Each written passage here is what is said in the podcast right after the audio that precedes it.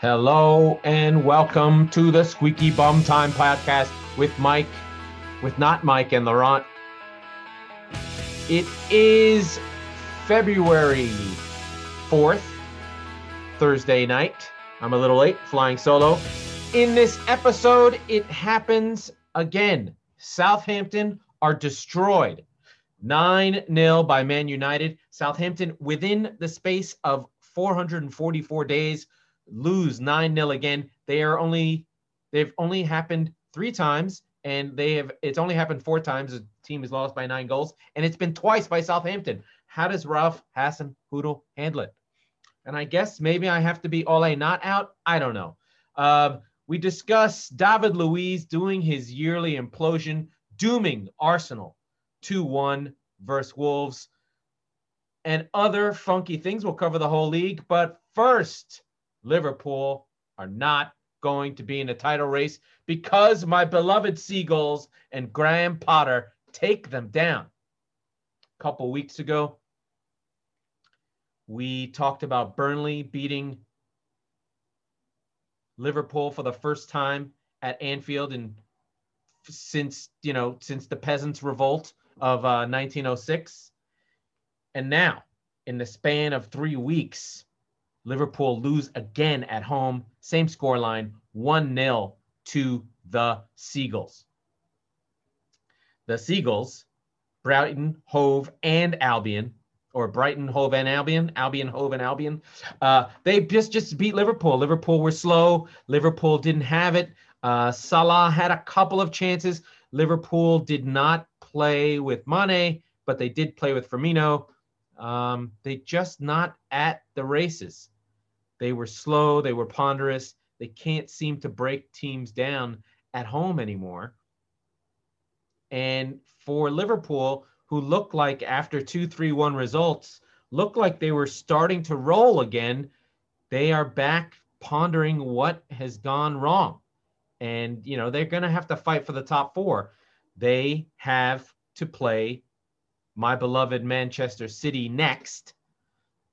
And while I'm always afraid of Liverpool, especially when you have to go to Anfield, you know, this is probably the best time City are going to have to play against them.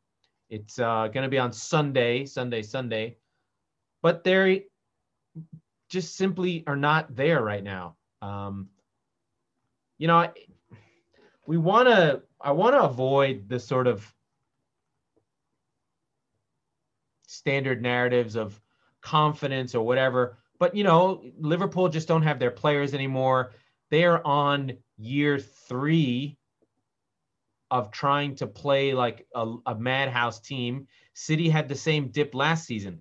It's really hard to sustain super duper high levels of excellence. City were great in 17 18. City were great in 18 19, dipped in 19 20. Liverpool did not chase City in the Centurion season. So this is really their third season trying to, to play up. And City last season had their 80 point season, and this is Liverpool's 80 point season.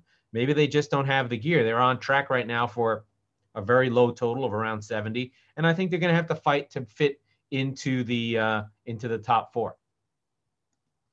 But let's get to the other result: David Luiz imploding again in his periodic implosion against Wolves. Uh, Arsenal were good in the first half. They created chances. They hit the post twice. Then, on a little press, a little pass into uh, uh, Wolves' new striker, David Luiz is right behind him. His he's past him. He's on goal. His knee clips the foot of the attacker. Down goes the attacker. Red card, penalty it, it's unfair. It's barely a touch. The rule states if you didn't make a play for the ball and you take a player down, it has to be a red because it's a clear chance goal opportunity. Had he tried to tackle him, it would have been a yellow. A penalty is fine. Everyone's fine with the penalty. It's the red that really kills the game. And once that happens in the second half, Arsenal aren't really able to pick up the gear again because, you know, they just can't because they're down a man, which makes things really, really difficult. And you have to run and run and run. Um, and then Bernd Leno in the 72nd minute just loses his head, runs out with his hands up, out of the box, touches the ball, boom. Arsenal playing with t- down to nine men. You know, but Moutinho had a great goal. Uh, Pepe had had a great goal. They were up one 0 Arsenal, but you know it's a little bit of a back to the drawing board for Arsenal. I thought it would be a crazy uh, AFTV thing, but they really just lost their mind at the ref, and they go on and keep playing. Other results. Let's just go through the league after we covered our big things. No, no, no. I have one more. One more huge thing. Sorry.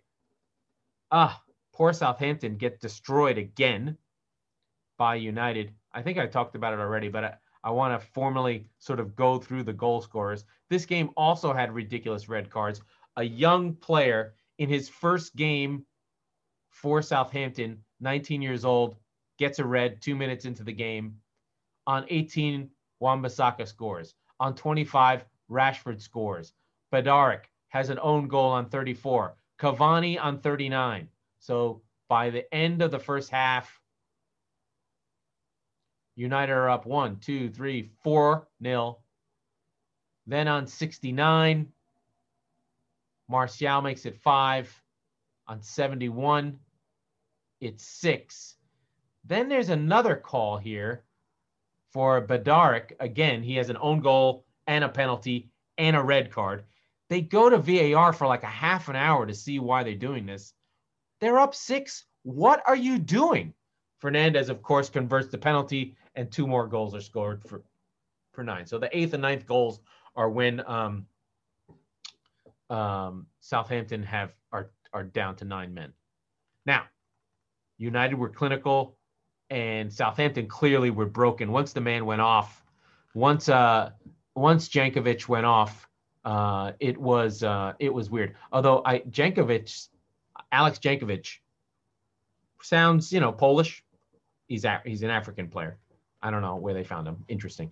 So United had 24 shots, 14 on target, and nine goals. So they really clinical, really beat them. I feel bad for Hasenhüttl. He's got to pick his team up again. They lost 9 0 to Leicester last year in a similar thing, and it was the catalyst to turn the team around. So Hasenhüttl, who we love, uh, has to pull it back together. We've got uh, Potter, who we love, taking out uh, our boys in Liverpool. So there's a bunch of good coaches that we are having to hang on with. But let's just go through the table. I'll go through the top 10. I've got a sentence on each player. City easily beat Burnley. It was a really good, classy performance. Uh, Raheem Sterling and and um, Gabriel Jesus with the goals. City have Liverpool next. I'll talk about that after I go through the list. United kill Southampton. I just talked about it. More funky VAR. I, I hate it. I want to get rid of it. It's the worst. They have Everton up next. Could be tough. Everton just pulled out their game. Leicester it's sitting in third with a good win versus Fulham. Clinical, two goals. No Vardy, no Ndidi, no problem. Uh, Rodgers has got them humming. Young players are playing well. They've got Wolves next. Liverpool, again, we just charted about it. They play City. Their season's on the line. I mean, they they've got to beat City. If they're not going to beat City, they are in trouble. Uh, but you know, I still want to talk about Potter and Brighton. Uh, Webster was immense for Brighton.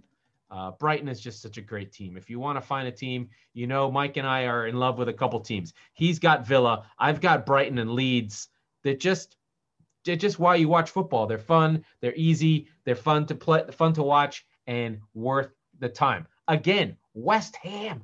The Hammers continue. They're in the top five, one point behind Liverpool. If they lose to City, West Ham could be in the top four. they um yeah, another they had two goals from Jesse Lingard on loan from Manchester United. He was lost. He was such a big deal. He was in the 2014 World Cup squad, but um, was it 2014? 2018? I don't know when the World Cup was. It might as well have been 14,000 years ago. Um, uh, but Lingard had two. Martinez, our favorite goalkeeper, Emi Martinez, had a little bit of a rough go. Two of the goals, they were hit hard, but they did go through Martinez. He'd like to have those back and pull them back up. Villa losing their spark a little bit happens with young teams. They've been up and down, losing, winning, losing, winning, losing, losing. Uh, they'll get it back together. It's really hard to sustain good play in the Premier League. Hey, I'm going to say it. David Moyes, coach of the year, kicking ass. Chelsea, if Mike was on, we would talk about Spurs versus Chelsea. Another bad performance from Spurs, but Chelsea popping it around. They lose Thiago. Tuchel's a good coach. He knows what he's doing. He has work to do, I think. I think, you know, Chelsea still need to find a little defensive steel, make sure they don't give up goals in the counterattack. Uh, and Spurs are just just terrible right now. Uh, but Chelsea, Chelsea have Sheffield next, and Tuchel's about to find out what real English football is about. I think Sheffield has got the bit between their teeth. They had two results versus Chelsea last year. They didn't drop. They got four points off Chelsea last season, and and they're starting to play well. So keep your eye on Sheffield versus Chelsea. Everton got a good win versus Leeds. Again, it was a Leeds game, so it was up and down. Uh, 2 1. Leeds tried to push at the second half, couldn't get it done. But Ancelotti has a tough team in Everton. They play hard. Calvert Lewin got a goal again. So his first goal in seven. We talked about it in the preview. Where are they going to get the goals? If they can get Calvert Lewin going again, they'll be in good shape. They have a big test versus United. Uh, but, you know, again, I don't trust United even when they score nine goals. Who the fuck knows? And Spurs. Oh, God, Spurs sitting in eighth. Still have a game in hand. It's not the end of the world. They still have these cups. They're still kicking around, but they play West Bromwich Albion next. This is Big Sam's team relegation fight. If Spurs cannot muster an attack, the knives will be out. I mean, Mourinho just has to get this team fighting and playing to win, not sitting on its fucking hands. The fans can't take it. The team is too good to play that badly. It's really gone badly. Uh, Villa, Villa sitting in ninth, still have a game and a half in hand, but they're sputtering. I haven't watched enough. The only thing I notice is that Barkley's back and something's wrong with the team. Uh, Barkley takes too many touches. I'm not sure. Uh, they have Arsenal next, so that should be good at Villa Park. And then Arsenal, like we talked about, in 10th, lost to Wolves, played a good first half. Then Luiz got sent off, gave up a PK midway through the second. Leno shits the bed again for handling outside the box. I'm not sure what goes on with Arsenal. They have a discipline problem. They've had nine red cards in the last 46 games. They've got Villa. Uh, this is a battle for 10th place. Uh, you know, lots of interesting stuff going on there.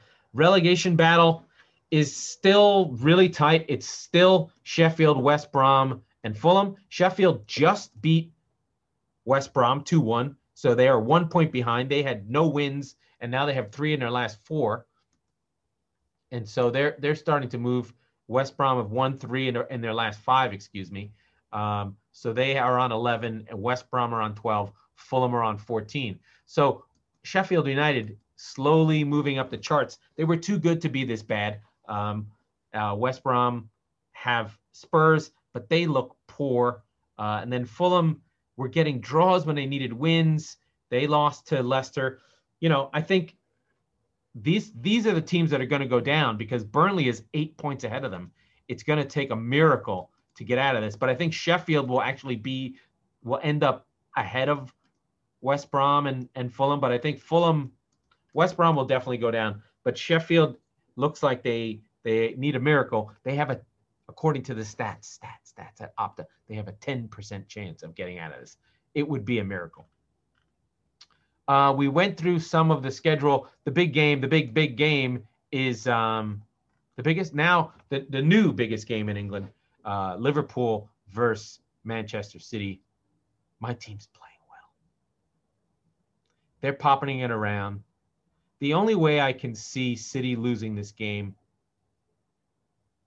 is if they create chances but don't take them. Uh, very normal problem that City has because their strikers are no there are no strikers. So they seem to have midfielders running around trying to score goals Gundogan was chipping in. Raheem Sterling is a below average finisher, so he creates a lot of chances but misses them. He had two one on ones against Burnley, missed them both. Um, Bernardo Silva did shoot finally, and that rebound led to Gabriel Jesus' goal. Gabriel puts himself around, but is not a clinical finisher. So City have a lot, create a lot of chances, but don't finish. One wrinkle that's come up is um, Aymeric Laporte is now playing left back for City. So City now playing Dias, Stones, and Laporte together. The thing that I, I feel good about this game, uh, I used to be much more afraid of Liverpool, is City don't give up goals. Six clean sheets in a row, 12 wins on the bounce. Uh, their next win will be the 13 in a row is uh, is a big number. So that's exciting. We've got Villa versus Aston Aston Villa versus Arsenal Saturday early. Man United Everton Saturday at noon. So lots of good games, lots of things to talk about. I will either be sad or happy or broken, depending on whether City can destroy Liverpool's season. Mike will be back on Monday. This is the Squeaky Bum Time podcast. We broadcast on Mondays and Thursdays. We review the Premier League. It's better when Mike's here. I go way too fast.